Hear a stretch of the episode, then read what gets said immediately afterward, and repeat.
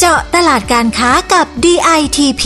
พอดแคสต์ดีๆ ที่จะช่วยเจาะลึกข้อมูลการค้า เพื่อสร้างความสำเร็จให้กับธุรกิจของคุณ จัดโดยสำนักพัฒนาตลาดและธุรกิจไทยในต่างประเทศ 2 กรมส่งเสริมการค้าระหว่างประเทศกระทรวงพาณิชย์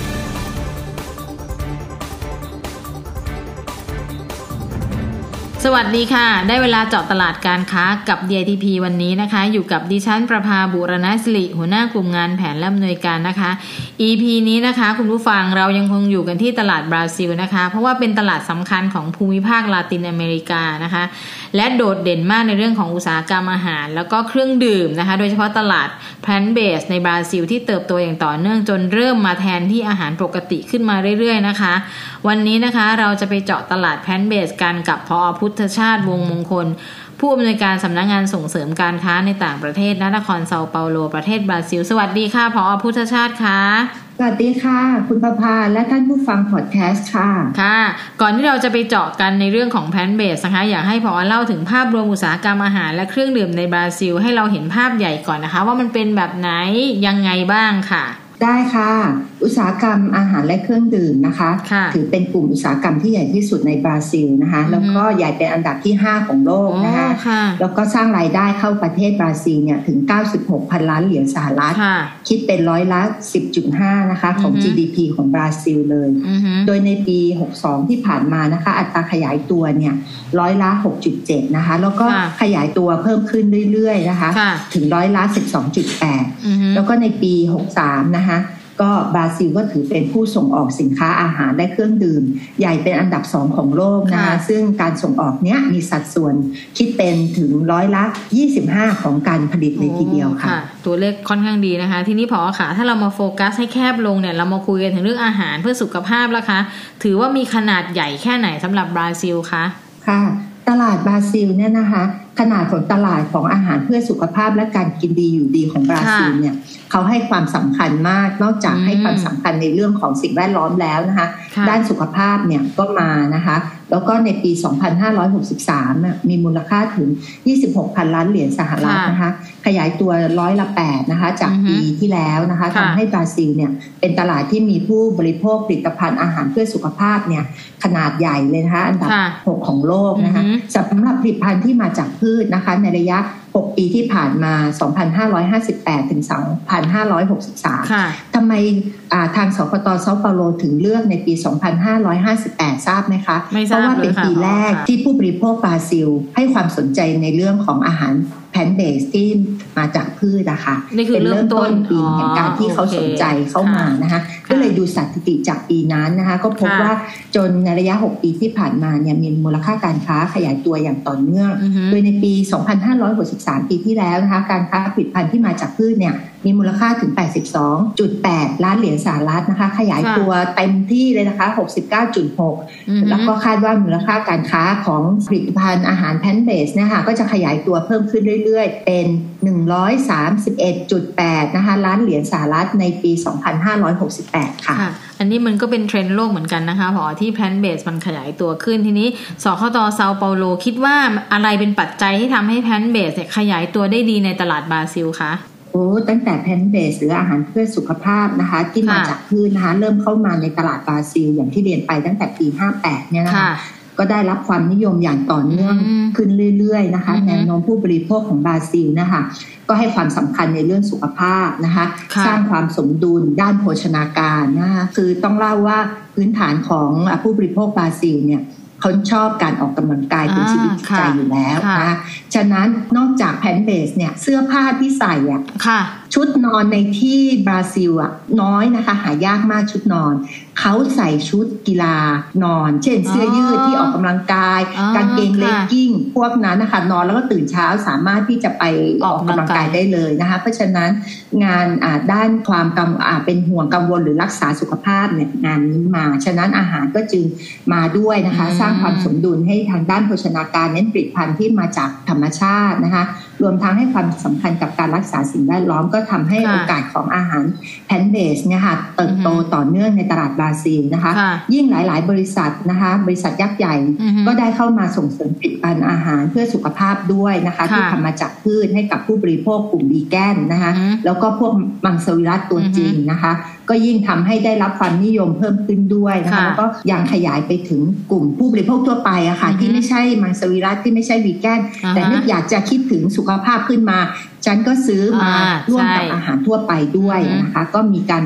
ซื้อความต้องการที่จะซื้อบริโภคอาหารแพนเบสมาร่วมกับอาหารทั่วไปด้วย แล้วก็จะเห็นว่าอุตสาหกรรมในบราซิลเนี่ยขยายตัวอย่างค่อยเป็นค่อยไปนะคะ แล้วก็ จากตลาดเฉพาะกลุ่มไปสู่ผู้บริโภคทั่วไปที่มีรายได้ระดับกลางและระดับสูงขึ้นด้วยค่ะค่ะ เพราะว่าหลาย ๆ ที่ก็เหมือนที่ผอพูดนะคะ ว่าเดี๋ยวนี้คนเนี่ยไม่ได้กินมังสวิรัตมาตลอดชีวิตก็จริง แต่ว่าพอไปเห็นปุ๊บอะอยากจะไปซื้ออ่าแพนเบสมากินร่วม หรือจากจากวันนี้อยากจะกินพืชแหละจะไม่กินเนื้อสัตว์คนลักษณะแบบนี้จะมีเพิ่มมากขึ้นเรื่อยๆเขาก็จะมองหาสินค้าแบบที่ผอพูดเลย ทีนี้กลับมาถึงบราซิลก่อนฟังที่ผอเล่าเนี่ยแสดงว่าเขามีกำลังซื้อรออยู่แล้วถูกไหมคะทั้งไม่ว่าจะเป็นกลุ่มวีแกนเอยหรือมังสวิรัตรวมถึงกลุ่มที่รักสุขภาพด้วยใช่ไหมคะ ใช่ค่ะ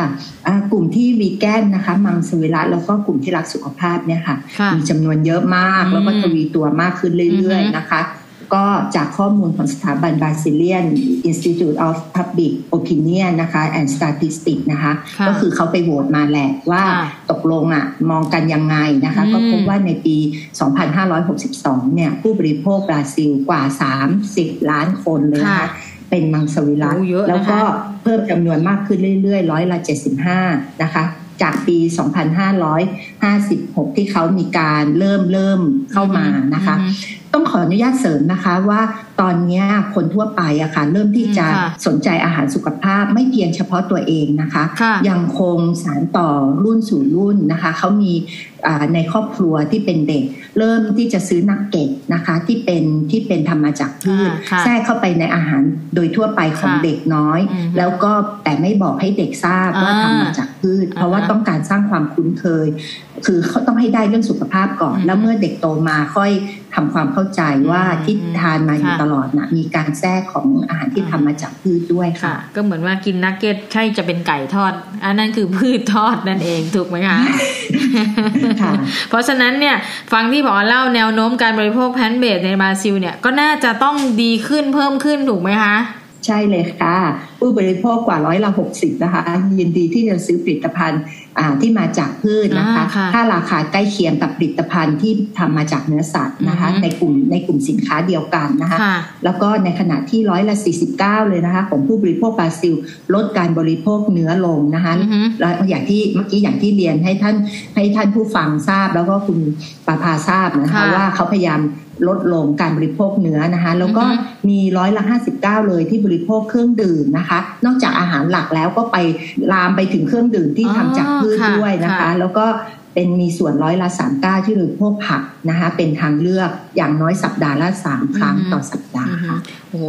ฟังดูแล้วเนี่ยผลิตภัณฑ์อาหาร plant based เนี่ยมีหลากหลายทีนี้ทีนี้ ผอ.บอกไปแล้วมีนักเก็ตแหละทีนี้อยากจะรู้ว่าในผลิตภัณฑ์ plant based ในตลาดบราซิลเนี่ยมีแบบอื่นแบบไหนอีกบ้างคะนอกจากนักเก็ตที่ไว้ให้น้องๆกินเนี่ยได้ค่ะผลิตภัณฑ์ plant based ของบราซิลนะคะ จากการที่สคตเซาเปาโลได้ไปสำรวจตลาดนะคะหลายที่ พบเลยว่าเป็นสินค้าดาวรุ่งมากๆนะคะจะใช้ที่นี่เขามีมะพร้าวเยอะนะคะแต่ไม่ได้ปลูกที่บราซิลปลูกพันธุ์ตอนเหนือนะคะ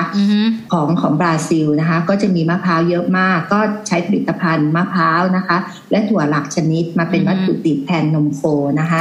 เช่น แล้วก็ถั่วหลากชนิดก็คือพวกเม็ดมะม่วงหิมพานต์นะคะอัลมอนด์นะคะ แล้วก็ธัญพืชต่างๆ รวมทั้งแมคคาเดเมียก็เห็นด้วยนะคะ ในการผลิตเครื่องดื่มนมพร้อมดื่มนะคะ ก็คือพูดง่าย ๆ ก็คือนมที่ทำมาจากธัญพืชเหล่านี้นะคะแล้วก็ทำมาจากมะพร้าว โดยมีการผสมผสานผลไม้เข้าไปด้วยนะคะ เพื่อสร้างสีสันความหลากหลายของผลิตภัณฑ์นะคะ นอกจากนี้เนี่ยก็ยังเห็นเขาใช้มะพร้าวมาเป็นวัตถุดิบทำโยเกิร์ตมะพร้าวค่ะ อันนี้งานนี้ต้องลองนะคะ โยเกิร์ตมะพร้าวนะคะ แล้วก็ใช้ใช้เนยทำเนยแข็งด้วยนะคะ ทำไอศกรีมนะคะ แล้วก็ผลิตภัณฑ์ที่ทาขนมปังนะคะ แล้วก็นอกจากนี้ที่เห็นเนี่ยก็มีการทำแฮมเบอร์เกอร์ใช่ไหมคะเพราะว่าคนบราซิลนิยมทานจริง ๆ แล้วชอบทานพวกอาหารพวกแฮมเบอร์เกอร์นะคะ ก็เขาก็รู้แล้วว่ามันไม่ดีต่อสุขภาพก็จึงใช้ plant based มาทำมีไส้กรอกด้วยนะคะ แล้วก็นักเก็ตอย่างที่บอกไปหรืออาหารอื่น ๆ ที่เป็นอาหารจานหลัก แต่ว่าใช้พวก พืชพันธุ์มาแทนปลาไก่แล้วก็เนื้อวัวด้วยค่ะ ค่ะผอ.คะ ผอ.เล่ามาเยอะตรงนี้แล้วเนี่ยผอ.เคยชิมยังคะไอไอทั้งหมดที่ ผอ.เล่าเนี่ยไม่ว่าจะเป็นไส้กรอกโยเกิร์ตเนี่ยได้ลองชิมบ้างยังคะว่าที่ทำจาก plant based มันเป็นยังไงรสชาติมันเป็นแบบไหนได้เลยค่ะ อันนี้ต้องเสริมนะคะว่าอ่า plant based เนี่ยนมนมอัลมอนด์นะคะ คือจริง ๆ แล้วเนี่ยต้องขอเรียนว่าโดยส่วนตัวแล้วเนี่ย ที่ผ่านมาก็เริ่มมาทานอาหารคลีน สายคลีนก็ได้ทานนมอัลมอนด์จึงสามารถพูดได้ว่านมอัลมอนด์ของไทยกับนมอัลมอนด์ที่ได้แตกต่างกันโดยสิ้นเชิงนมอัลมอนด์ไทยเป็น UST ใช่ไหมคะ น่าจะเหมือนความเจือจางค่อนข้างมากนะคะ แต่ว่าเชื่อเชื่อว่าคุณภาพสารอาหารเนี่ยมีแน่นอนของไทย แต่ความเข้มข้นอาจจะน้อย กว่า เนื่องจากอะไรนมที่นี่นมอัลมอนด์เขามาทำเป็นพาสเจอร์ไรซ์ค่ะ เพราะฉะนั้นใส่ขวดพาสเจอร์ไรซ์อายุมันก็จะประมาณสั้นกว่าใช่ไหมคะสั้นกว่าแบบ UHT แต่ว่าความเข้มข้นนึกว่าทานกะทิ พอทานแล้วยังต้องพลิกกลับมาดูอ่าแพ็กเกจตกลงอัลมอนด์หรือกะทิกันแน่เหมือนเราทานเหมือนเราทำน้ำกะทินะคะแต่ก็ได้ทราบจากโฆษณาหรือว่า โฆษณาต่างๆ ที่เห็นว่านมอัลมอนด์เขาไม่เพียงแต่บริโภคโดยตรงเหมือนที่เราดื่มกันเขาเอาไปทำในเป็นวัตถุดิบของอาหาร เพราะว่าคนที่นี่ทำเค้กทำขนมปังอะไรพวกนี้สำหรับวีแกนเขาจึงใช้ มันจึงมีความเข้มข้นจึงเข้าใจแนวแนวของผลิตภัณฑ์ว่าทำไมมีความเข้มข้นไม่เหมือนกับไทยเพราะไทยเราดื่มเป็นนมที่ทำจากพืชค่ะ เห็นไหมคะคุณผู้ฟังพอพอเล่าแล้วเราก็เห็นภาพเลยเนาะว่า มันมีการแข่งขันมีความแตกต่าง นมประเภทเดียวกันอยู่คนละประเทศคนละลักษณะสูตรก็จะไม่เหมือนกันก็ฟังดูแล้วเนี่ยเหมือนว่ากระแสการแข่งขันหรือว่าการที่จะกินอาหารที่เป็นแพนเบดเนี่ยค่อนข้างค่อนข้างเรียกวงกว้าง มีคนสนใจเยอะและให้ความสำคัญมาก ทีนี้มันจะมีผู้แข่งขันรายใหญ่เนี่ยลงสนามมาแข่งขันแน่ ๆ เลยใช่ไหมคะพออยากให้พอเล่าว่าคู่แข่งหรือรายใหญ่ ๆ ที่มาผลิตแพนเบสเนี่ยมันเป็นแบบไหน แล้วก็แข่งขันกันในลักษณะไหนอะค่ะได้เลยค่ะ แน่นอนค่ะ บริษัทยักษ์ใหญ่หรือบริษัทที่ทำพวกโบก้มเบอร์เกอร์ ที่เป็นที่รู้จักเนี่ยเขาไม่ยอมพลาดแน่นอนถูกไหมคะเพราะว่าต้องการที่จะเก็บเกี่ยวผู้บริโภคทุกกลุ่มแหละ ฉะนั้นน่ะชื่อคุ้นๆกันดีนะคะฟาสต์ฟู้ดดังๆ ของเราที่เราติดหูแล้วเราก็เป็นหนึ่งในสมาชิกลูกค้าเขาด้วยแน่นอนแมคโดนัลล์นะคะ Burger King นะคะ Subwayก็มานะคะ แต่นอกจากนี้ก็ยังมีแบรนด์น่าจะเป็นแบรนด์ของของบราซิลนะคะ JBS BRS m a f r i นะคะแล้วก็ Danone นะคะรวมถึงเนสเล่ซึ่งเนสเล่กับ Danone นี่ก็มีใน ในตลาดไทยเหมือนกันนะคะที่นี่เขาทำสินค้าแรงมากคือเรื่องของ plant based ทำหลากหลายน่าทานนะคะ แล้วก็ได้ลงทุนในผลิตภัณฑ์สินค้าในกลุ่มของ plant based ด้วยนะคะ นอกจากนี้เนี่ยกลุ่มสตาร์ทอัพอะค่ะคุณประภาและท่านผู้ฟังกลุ่มสตาร์ทอัพของบราซิล ก็ยังได้มีการเข้ามาลงทุนนะคะพัฒนา plant based กับเขาด้วยนะคะเพื่อทดแทนในในหลายกลุ่มสินค้าอย่างผลิตภัณฑ์นมนะคะ เนื้อสัตว์นะคะ แล้วก็ทดแทนในผลิตภัณฑ์ที่ทำจากไข่นะคะ โดยในส่วนของซูเปอร์มาร์เก็ตขนาดใหญ่ในบราซิลเนี่ยทางสคต.เซาเปาโลก็ได้ไปเยี่ยมชม แล้วก็ได้ไปซื้อนะคะก็อันนี้ชื่อห้างว่า Pão Pão de Açúcar เนี่ยนะคะก็จะเป็นห้างที่คล้ายๆ ห้าง Tops ของเราอะค่ะคุณประภาก็เขาก็มีการนำผลิตภัณฑ์ plant based เข้ามานะคะคาฟูนะคะหรือ Oba ห้างเหล่านี้นะคะ และร้านค้าปลีกต่างๆ หลายๆ อย่างนะคะ พยายามเพิ่มพื้นที่สำหรับขายผลิตภัณฑ์ plant based ขึ้นมามากขึ้นด้วยค่ะ แสดงว่าเขาให้ความสำคัญจริง ๆ นะคะ ว่าถ้ามีกลุ่มสตาร์ทอัพเนี่ยเขาเรียกอะไรมาสร้าง plant based ใหม่ๆ เพื่อเอามาแข่งขัน แล้วก็มาทดแทนในหลายเรื่องแสดงว่าเนี่ยมันเป็นกระแสที่ที่มองเห็นได้ชัดเลยนะคะ ว่านิยมมากๆเลยนะคะผอ.ทีนี้ ฟังมาแล้วเนี่ยผอ.เล่าแล้วหลายแบรนด์หลายคนมีทั้งสตาร์ทอัพแล้วซูเปอร์มาร์เก็ตเนี่ยนะคะ หรือว่าร้านค้าปลีกเนี่ยเป็นช่องทางในการจำหน่ายหลักของ plant based ไหมอะคะพออจะว่าอย่างนั้นก็ได้นะคะ เพราะว่าโดยทั่วไปอะค่ะผู้บริโภคบราซิล ซื้อผลิตภัณฑ์ plant based จากร้านค้าปลีกนะคะซึ่งบราซิลเนี่ยมีซูเปอร์มาร์เก็ตกว่า 91,000 ล้าน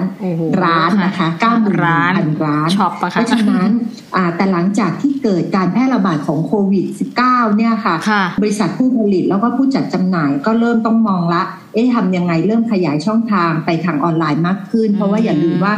ที่ผ่านมาบราซิลเป็นอันดับสองของโลกที่มีอัตราการติดโควิดสูงใช่ไหมคะฉะนั้นเขาต้องปรับตัวเพื่อให้อยู่รอด แล้วก็ผู้บริโภคเนี่ยเรียกร้องผู้ประกอบการเรียกร้องว่าไม่อยากล็อกดาวน์นะคะอยากให้ธุรกิจดำเนินการไป ฉะนั้นหนทางเดียวที่ ถ้าไม่มีการล็อกดาวน์แต่มีการ work from home บ้างนะคะก็หนทางเดียวที่ให้ทางอุตสาหกรรมอยู่ได้ก็คือต้องผันตัวไปใช้ช่องทางออนไลน์ค่ะ อย่างนี้เท่าที่บอกพูดเนี่ยระบบโลจิสติกคงแบบนัวมากเลยนะคะ แบบเรียกอะไรส่งกันไม่หวัดไม่ไหวเลยเพราะสั่งออนไลน์เนาะ นะคะ ทีนี้เท่าที่ฟังมาทั้งหมดเนี่ยฟังดูแล้วมีแต่โอกาส มีแต่ความความได้ความคิดในเรื่องของบวกว่า มีศักยภาพสูงนู่นนี่นั้นน่าจะขายได้แน่ๆเลย ทีนี้อยากให้พอลองบอกว่าแล้วแพนเบสในบราซิลเนี่ยถ้ามองในมุมของปัญหาหรือว่าอุปสรรค มันยังมีอะไรที่เรายังไม่ได้เอามาเล่า หรือบอกให้ผู้ประกอบการได้เห็น แล้วไม่ควรมองข้ามในเรื่องแบบนี้ค่ะ อุ้ยนี่เป็นคำถามที่ดีมากเลยนะคะ เพราะว่าท่านผู้ฟังจะได้แบบว่าได้มองเหรียญสองด้านนะคะ ทั้งโอกาสแล้วก็สิ่งที่ควรจะต้องระวังด้วยค่ะ ก็ทางสคต. เซาเปาโลนะคะ ก็มองว่าเรื่องราคาของผลิตภัณฑ์ plant based เนี่ยค่ะเป็นปัจจัยที่ท้าทายมากนะคะ แล้วก็มีผลต่อการตัดสินใจของผู้บริโภคบราซิลนะคะ โดยเฉพาะราคาผลิตภัณฑ์ plant based เนี่ยจะต้องสามารถแข่งขันให้ได้เมื่อเทียบกับราคาผลิตภัณฑ์ของชนิดเดียวกันนะคะที่ทำจากโปรตีนเนื้อสัตว์ แน่นอนอเนื่องจากมันมีนวัตกรรมเข้ามาผลิตภัณฑ์แพนเบสจึงจะต้องมีราคาที่สูงขึ้นใช่ไหมคะสูงกว่าเนื้อสัตว์นะ เพราะนั้นมันจะต้องมีเรื่องของการพัฒนาการศึกษาวิเคราะห์ เรียกว่าการวิจัยและพัฒนานะคะเพราะฉะนั้นแล้วการใช้นวัตกรรมเข้ามาเพื่อให้รสชาติของแพนเบสเนี่ยถูกปากผู้บริโภค มันจึงทำให้ราคาเนี่ยค่อนข้างที่จะต้องผู้ผู้ประกอบการไทยอาจจะต้องคำนึงถึง แล้วก็เป็นความท้าทายอย่างหนึ่งค่ะ เพราะฉะนั้นก็คือว่า สิ่งที่มองข้ามไม่ได้เป็นหาอุปสรรคคือเรื่องราคา มันอาจจะมีปริมาณที่สูง แต่ยังไงก็เราต้องทำในราคาที่เข้าไปแข่งขันให้ได้ถูกไหมคะผออทีนี้โอกาสมีแล้วแล้วในเรื่องของกฎหมายหรือกฎระเบียบการนำเข้าสินค้าอาหารประเภทแพนเบสเนี่ยมันมีอะไรที่ต้องรู้ที่ต้องตระหนักว่าเออต้องทำแบบนี้นะ ไม่ทำแบบนี้เข้าไม่ได้ อะไรคะผอค่ะได้เลยค่ะ โชคดีมาก ๆ ค่ะแพนเบสเพิ่งเข้าสู่หมายถึงว่าเพิ่งเข้าสู่บราซิลไม่นานนะฉะนั้นอาจจะเรียกได้ว่ากฎระเบียบ ที่เกี่ยวกับเฉพาะผลิตภัณฑ์แพนเบสของบราซิล จึงยังไม่มีชัดเจน นี่เป็นโอกาสของไทยเลยนะคะ เพราะว่าถ้าเขามีเมื่อไหร่ชัดเจนมาตรฐานสูงขึ้นมา เราก็ต้องปรับไปตามนั้นถูกไหมคะแต่หน้าขนาดนี้ค่ะเขายังไม่มีการกำหนดแนวปฏิบัติที่ชัดเจนโดยหน่วยงานด้านสาธารณสุขของของบราซิลนะคะหรือเรียกเราว่าแอนนิซ่านะคะคือหน่วยงานนี้ก็เหมือนคล้ายๆออยของเราแหละเข้ามาเขาก็ต้องคอยตรวจนะคะแต่อย่างไรก็ตามถ้าดูจากกฎระเบียบของอุตสาหกรรมอาหารมังสวิรัตของบราซิล และวีแกนนะคะ แบบยืดหยุ่นหรือกึ่งมังสวิรัตเนี่ยแอนวิซ่าเขาก็กำหนดไว้เพียงแต่ว่าบริษัทเนี่ยสามารถใช้เฉพาะถ้อยคำตามที่กำหนดไว้ในกฎหมายของบราซิลนะ ถ้าเมื่อคุณผลิตและขายของพวกเครื่องดื่มที่เป็นผักเนี่ยนะคะที่ทำมาจากพืชเนี่ยไม่สามารถเรียกว่านมวีแกนได้นะ เพราะว่าคำว่านมเนี่ยมันจะต้องมาจากผลิตภัณฑ์ที่มาจากสัตว์เท่านั้นไส้กรอกและแฮมเบอร์เกอร์ที่ผลิตจากพืช ก็ต้อง อยู่ระหว่างการพิจารณากันนะคะ ว่าเราจะเรียกยังไงดีให้ผู้ประกอบการเข้าใจ เขาก็คงจะไม่ค่อยอยากให้ใช้เรียกว่าไส้กรอกที่ทำจากผักเขาคงพยายามที่จะพยายามหาคำที่ให้ผู้ซื้อค่ะ ผู้บริโภคเนี่ยเข้าใจว่ามันทำจากพืชแต่ว่าอยู่ระหว่างการหาดีค่ะอ๋อโอเคค่ะ เพราะนั้นเนี่ยในหลาย ๆ อย่างเนี่ยไม่ได้ถูกกาหนดขึ้นมา เพียงแค่ต้องเขาเรียกอะไรมาจัดการหาชื่อที่มันเหมาะสมก่อนให้คนไม่สับสนระหว่างไอ้นี่มันทำจากสัตว์ไอ้นี่มันทำจากพืชเป็นของแบบเดียวกันถูกไหมคะผอเพราะนั้นเรายังมีโอกาสทีนี้อยากจะถามพอว่าเนี่ยเราฟังมาเยอะแล้วมองเห็นทั้งลู่ทางกฎระเบียบก็ไม่ได้มีมากมาย แล้วประเทศไทยหรือว่าผู้ประกอบการไทยเนี่ยเรามีโอกาสที่จะไปตลาดบราซิลในเรื่องของ plant based เนี่ยมากน้อยแค่ไหนคะผอ.ค่ะ ผลิตภัณฑ์จากไทยนะคะมีโอกาสแน่นอนค่ะ เพราะว่าบราซิลเนี่ยเป็นตลาดผลิตภัณฑ์ plant based ขนาดใหญ่อันดับ 5 ของโลกใช่ไหมคะ แล้วผู้บริโภคบราซิลก็นิยม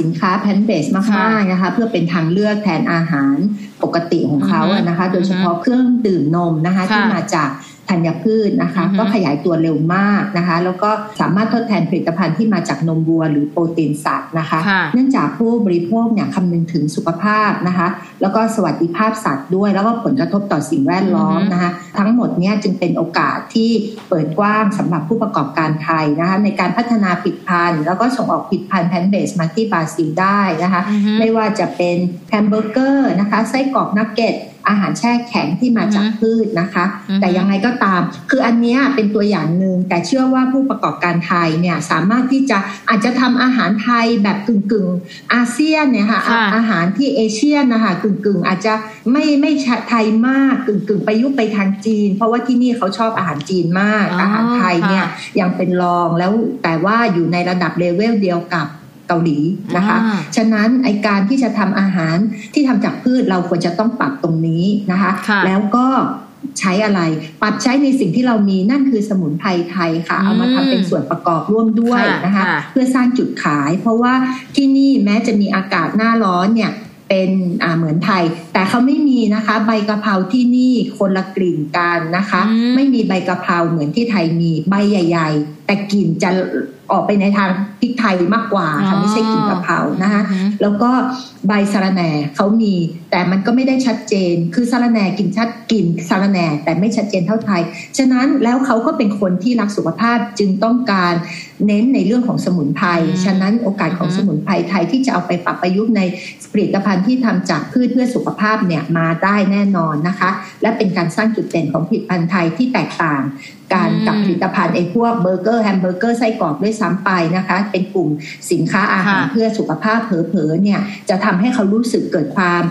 พรีเมียมมากกว่าที่เขาจะมากินไส้กรอกไก่ด้วยซ้ำไปเพราะเป็นอาหารจานหลักค่ะใช่ฟังที่บอกพูดนะคะแปลว่าเขาก็คุ้นเคยกับพืชที่มีกลิ่นเหมือนกันถูกไหมคะเพราะว่าเขาเขาเรียกมีใบกะเพรา มีนู่นนี่นั้นเพื่อแสดงว่าสมุนไพรไทยก็น่าจะมีโอกาสเข้าไปได้ เพราะคนถ้าคุ้นกลิ่นเนี่ยก็สามารถจะบริโภคพืชที่มีกลิ่นได้ ถูกไหมคะ ใช่ค่ะ ขอเสริมนิดนึงนะคะคะ เมื่อกี้ที่ทางคุณประภายกประเด็นมาอาจจะเป็นประโยชน์กับท่านท่านผู้ฟังด้วยนะคะคะคือการทำอาหารของอชาวบราซิลเนี่ยค่ะเขาจะมีมีการใช้สมุนไพรนะคะ พื้นฐานหลักๆเลยนะคะพ ริกไทยนะคะ น้ำมันมะกอกแล้วก็ใบใบมิ้นก็คือใบสะระแหน่เราเนี่ยค่ะ แล้วก็อาจจะเป็นพืชอย่างอื่นที่เราไม่มีนะคะ เพราะฉะนั้นพื้นฐานแม้กระทั่งทำสลัดนะคะ เวลาที่เขาทำสลัดเนี่ยใส่อะโวคาโดใส่น้ำมันมะกอกพริกไทยใบมิ้น ฉะนั้น อุปกรณ์อาหารของเราที่จะใส่สมุนไพรไทย แล้วก็ทำมาจากพืชนะมีโอกาสแน่นอนค่ะค่ะฟังแล้วดูดีนะคะ ทีนี้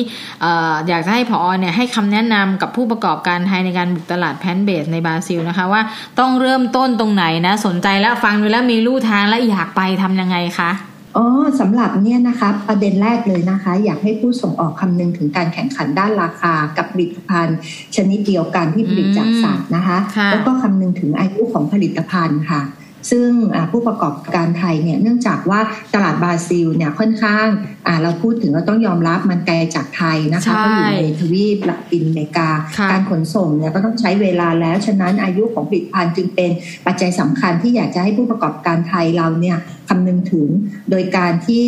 ควรพัฒนาผลิตภัณฑ์แพนเบสเนี่ยให้มีทั้งอายุที่ยาวนานขึ้นนะคะ แล้วก็มีรสชาติที่ดี มีความหลากหลายสอดคล้องกับความต้องการของผู้บริโภคบราซิลนะคะ แล้วก็สามารถแข่งขันในตลาดต่างประเทศอื่น ๆ ด้วยที่ไม่ใช่เพียงแต่บราซิลนะคะทำทีเดียวไปขายตลาด ต่างประเทศทางยุโรปได้ด้วยนะคะ แล้วก็อาจจะเพิ่มการวิจัยและพัฒนารวมใช้นวัตกรรมทางด้านอาหารเพื่อพัฒนานะคะ โดยใช้วัตถุดิบที่มีในประเทศไทยเราเลยค่ะถั่วเหลืองข้าวธัญพืชมะพร้าวนะคะแล้วก็เมล็ดทานตะวันอะไรอย่างเงี้ยค่ะเพื่อเป็นทางเลือกให้ราคาผู้ผลิตเนี่ยสามารถแข่งขันได้แล้วผู้บริโภคก็สามารถเข้าถึงแล้วก็เข้าถึงได้ไม่มีความมีความหลากหลายไม่จำเจนะคะ เพราะว่าที่นี่ก็จะมีผลิตภัณฑ์ที่ทำมาจากพิสตาชิโอวอลนัทอัลมอนด์ซึ่งก็มีราคาสูงกว่าผลิตภัณฑ์ หรือวัตถุดิบของไทยอยู่แล้วค่ะค่ะ ผอ.คะนอกจากประเด็นเรื่องราคา เรื่องการที่ต้องไปเทียบเคียงกับผลิตภัณฑ์ที่ทำจากสัตว์แล้วเนี่ยมันมีประเด็นอื่น หรือว่าเรื่องอื่นที่ผู้ประกอบการไทยควรทราบไหมคะว่าเป็นจุดสำคัญที่จะต้องใช้ในการลุยตลาดบราซิลเนี่ยค่ะอ่าได้เลยค่ะ ก็เมื่อกี้เกินเกินเปิดม่านไปแล้วนะคะ ในเรื่องของบรรจุภัณฑ์นะคะบรรจุภัณฑ์เนี่ยเราควรต้องลิตภัณฑ์อันดับแรกแตกตาต้องใจมันก็ต้องทันสมัยดูทันสมัยมีภาษา โปรตุเกสบ้างเล็กน้อยนะคะแล้วก็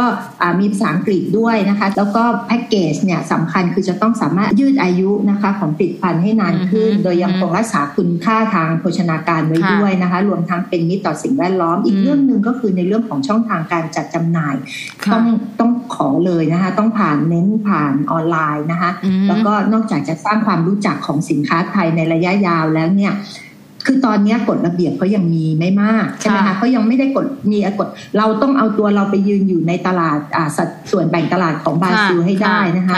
ะถ้าเราอยู่ในช่องทางออนไลน์เนี่ยแล้วตอนนี้เขานิยมซื้อจากออนไลน์ด้วยก็จะช่วยลดต้นทุนในระยะยาวได้ด้วยนะคะ แล้วก็อีกทั้งหนึ่งก็อีกเรื่องก็จะเป็นในเรื่องอยากให้เชิญชวนนะคะ ให้เข้าร่วมงานแสดงสินค้าอาหารและเครื่องดื่มของบราซิลอะคะ่ะก็เพื่อสร้างเครือข่ายทางการค้า แล้วก็ให้เขารู้จักติดหูรู้จักผลิตภัณฑ์ไทยให้มากขึ้นนะคะพอคะแล้วอย่างที่พออยากจะให้เข้าร่วมงานแสดงสินค้าอาหารเนี่ย เออมันเป็นทางลัดที่จะรู้จักสินค้าของไทยผู้บริโภคก็จะได้มาเดิน ผู้เขาเรียกยี่ปัวซาปัวก็สามารถจะมาเดินดูได้ด้วยเนี่ย อยากจะถามเพราะว่าแล้วงานแสดงสินค้าอะไรคะที่คนไทยน่าจะไปเข้าในบราซิลอะค่ะ ได้เลยค่ะ อันนี้ภูมิใจนำเสนอเลยนะคะบราซิลเนี่ยมีงานจัดงานแสดงสินค้าด้านอาหารและเครื่องดื่มเนี่ยเป็นประจำทุกปีนะคะ แล้วก็ด้วยความที่เขาอะเป็นอันดับห้าของโลกทำให้การจัดงานแต่ละครั้งของเขาเนี่ยค่ะ ได้รับความสนใจมากๆนะคะ แล้วก็ยิ่งใหญ่อลังการไม่แพ้งานไทยเฟกของเรานะคะชื่อว่างาน Anufood Brazil 2022 คือที่จะที่จะจัดขึ้นปีหน้านะคะ ซึ่งทางสคต.เซาเปาโลเนี่ยก็จะไปเข้าร่วมด้วย แล้วก็เชิญชวนอยากให้มีผู้ประกอบการไทยมาเข้าร่วม แต่มันไฮไลท์ตรงนี้ค่ะ จัดในช่วงสงกรานต์ค่ะ12ถึง14 เมษานะคะ 2,565 ที่เซาเปาโลนี่เองนะคะ งานเนี้ยก็จะเน้นส่งเสริมผลิตภัณฑ์อาหารและเครื่องดื่มค่ะ ค่ะเพราะแต่จริง ๆแล้วนะคะ ดิฉันมองว่าถ้าเกิดผู้ประกอบการไทยสนใจสงการก็ไม่เป็นไรนะ เพราะจริง ๆ แล้วมันเคยมีช่วงงานแข่งขันในยุโรป มันก็จะเป็นช่วงประมาณสงการเหมือนกัน แต่มันก็จะมีคนไทยไปเข้าอะไรอย่างเงี้ยค่ะก็แล้วแต่ระยะเวลา ทีนี้อยากให้พอลองเล่าเพิ่มอีกนิดนึงนะคะว่าไองานอนูฟู้ดบราซิลเนี่ยมันน่าสนใจยังไงทำไมผู้ประกอบการต้องเข้าไปเปิดเผยตัวเอง ให้เขาเห็นสินค้าเราอย่างเงี้ยค่ะยินดีค่ะ งานอนูฟู้ดบราซิลนะคะ จากการที่ดูดูข้อมูลเนี่ยสคตเองยังยังต้องไปแน่นอน เพราะว่าน่าจะน่าจะเทียบเคียงได้กับงานไทยเฟกนะคะที่ของเรานะคะ ซึ่งก็เดิมเนี่ยคิดว่าอ่าลาตินอเมริกาจะมีงานแบบนี้ไหมปรากฏว่ามีนะคะ เป็นงานเดียวในภูมิภาคลาตินนะคะพวกรวบรวมบริษัทมาจากหลายกลุ่มด้านอาหารแล้วก็เครื่องดื่มนะคะ รวมทั้งสาขาเกษตรแปรรูปด้วยนะคะ ไม่เพียงแต่ผลิตภัณฑ์ธรรมชาตินะคะ เกษตรแปรรูปก็มานะคะ แล้วก็ผลิตภัณฑ์ธรรมชาติเพื่อเป็นวัตถุดิบนะคะ เครื่องปรุงเนื้อสัตว์ผลิตภัณฑ์นม ขนมปัง ขนมและขนมขบเคี้ยวนะคะ รวมทั้งสินค้าออร์แกนิกด้วยเห็นไหมคะว่าทุกกลุ่มสินค้ามาและเครื่องดื่มด้วยนะคะ รวมทั้งเครื่องดื่มในในตระกูลของ plant-based เนี่ยค่ะอาหาร plant-based ต้องมี sector หนึ่งต้องมีพื้นที่ของเขาอยู่แล้ว นอกจากนี้ก็มีธุรกิจบริการด้านอาหารด้วยนะคะ อย่างครบวงจร โดยมีบริษัทเข้าร่วมงานเนี่ยประมาณ 400 บริษัทนะคะ อันนี้ที่ผ่านมาตั้งเป้าไว้ 400 บริษัทนะคะ ทั้งทั้งในบราซิลเองแล้วก็จากต่างประเทศนะคะมาเข้าร่วมงานมีพื้นที่แสดงสินค้าจาก 11 ประเทศที่ทำเป็นพาวิเลียนนะคะคุณประภาคิดว่าท่านผู้ฟังที่เคยไปเข้าร่วมงานของไทยงานไทยเฟกอะไรก็คงจะนึกภาพออกนะคะ มีการมีพาวิเลียนถึง 11 ประเทศนะคะมาแสดงสินค้า พร้อมทั้งมีการจับคู่ธุรกิจ มีการโดยมีผู้ซื้อจาก 43 ประเทศทั่วโลกนะคะ จึงเป็นโอกาสของผู้ประกอบการไทยเลยนะคะที่สนใจจะบุกตลาดอาหารและเครื่องดื่มในบราซิลเผลอๆถ้ามาร่วมงานคุณได้ผู้ประกอบการไปไปไปบุกตลาดอื่นด้วย เพราะว่าเขามาจาก 43 ประเทศ เป็นโอกาสเดียวมาบราซิลปุ๊บกระจายไปที่อื่นได้ด้วยนะคะจึงใช้เป็นช่องทางเลยค่ะ ในการสร้างโอกาสทางการค้าและนำเสนอสินค้าต่อผู้ซื้อหลักนะคะ แล้วก็มีการสร้างเครือข่ายทางการค้าได้ได้สร้างเครือข่ายกับประเทศผู้นำเข้าใน ในบราซิล แล้วก็ในประเทศอื่นๆด้วย แล้วเรายังสามารถเก็บเกี่ยวประสบการณ์ต่อยอดนะคะ เห็นผลิตภัณฑ์ของที่มาแสดงในงาน เราก็จะเกิดไอเดียใช่ไหมคะในการพัฒนาต่อยอดสินค้าไทย ให้สอดรับกับรูปแบบการค้ายุคใหม่นะคะ ว่าเดี๋ยวนี้เทรนเข้าไปถึงไหนแล้ว แล้วรวมทั้งความต้องการของตลาดของผู้บริโภคบราซิล และในลาตินอเมริกาอีกด้วยค่ะค่ะ อันนี้นะคะคุณผู้ฟังขอเสริมพอนิดนึงนะคะ ประโยคที่พอพูดว่าเราได้เรียนรู้เนี่ยเป็นเรื่องจริงนะคะ ว่านอกจากเราจะไปเข้าร่วมงานแสดงสินค้าแล้วเนี่ยเราได้ของเราไปขายแล้วยังได้ไปเห็นประเทศอื่นๆโดยเฉพาะอาจจะเป็นคู่แข่งหรือคู่ค้าเราก็ได้ว่าเขาทำสินค้าประเภทไหนทำอะไรที่น่าสนใจ มันก็สามารถทำให้เราเกิดการ จะไปพัฒนาตัวเองให้เข้าสู่ตลาดได้นะคะ เอาละค่ะ วันนี้ต้องขอขอบคุณผอ.พุทธชาติวงมงคล ผู้อำนวยการสำนักงานส่งเสริมการค้าในต่างประเทศนครเซาเปาโลประเทศบราซิลนะคะ ที่มาเล่าถึงโอกาสช่องทางในการจะไปเจาะตลาดกลุ่มสินค้า plant-based ในบราซิลนะคะ แล้วยังมีการแนะนำเคล็ดลับด้วยไม่ว่าจะเป็นเรื่องราคา เรื่องบรรจุภัณฑ์เรื่องการต้องใช้ภาษาโปรตุเกสเล็กน้อย เพื่อโปรยให้ผู้ซื้อได้เห็นว่าสินค้าเราเนี่ยดียังไงเด็ดยังไงนะคะ แล้วก็ช่วยเราเนี่ยให้รู้จักตลาดยังไม่พอยังแนะนำแล้วก็บอกว่ายินดีให้บริการกับผู้ประกอบการไทยทุกคนเลยนะคะ เพราะฉะนั้นเนี่ยวันนี้ต้องขอขอบคุณคำแนะนำดีๆ ที่ผออแนะนำให้กับผู้ประกอบการไทยจริง ๆ เลยนะคะ วันนี้ ขอบพระคุณค่ะยินดีค่ะค่ะ แล้วคุณผู้ฟังคะ เรายังมีข้อมูลดีๆอีกมากมายนะคะ จากสคตเซาเปาโล และก็สำนักพัฒนาตลาดและธุรกิจไทยในต่างประเทศ 2 คุณผู้ฟังสามารถคลิกเข้าไปดูได้ที่ w w w ditp.go.th หรือว่า www.ditp-oversea.com หรือติดต่อที่สายด่วนของกรมส่งเสริมการค้าระหว่างประเทศ 1169 นะคะ แล้วถ้าสนใจตลาดบราซิลก็สามารถเข้าไปติดต่อหาพออได้ไปดูในเว็บไซต์ก็จะเห็นว่าสำนักงงานส่งเสริมการค้า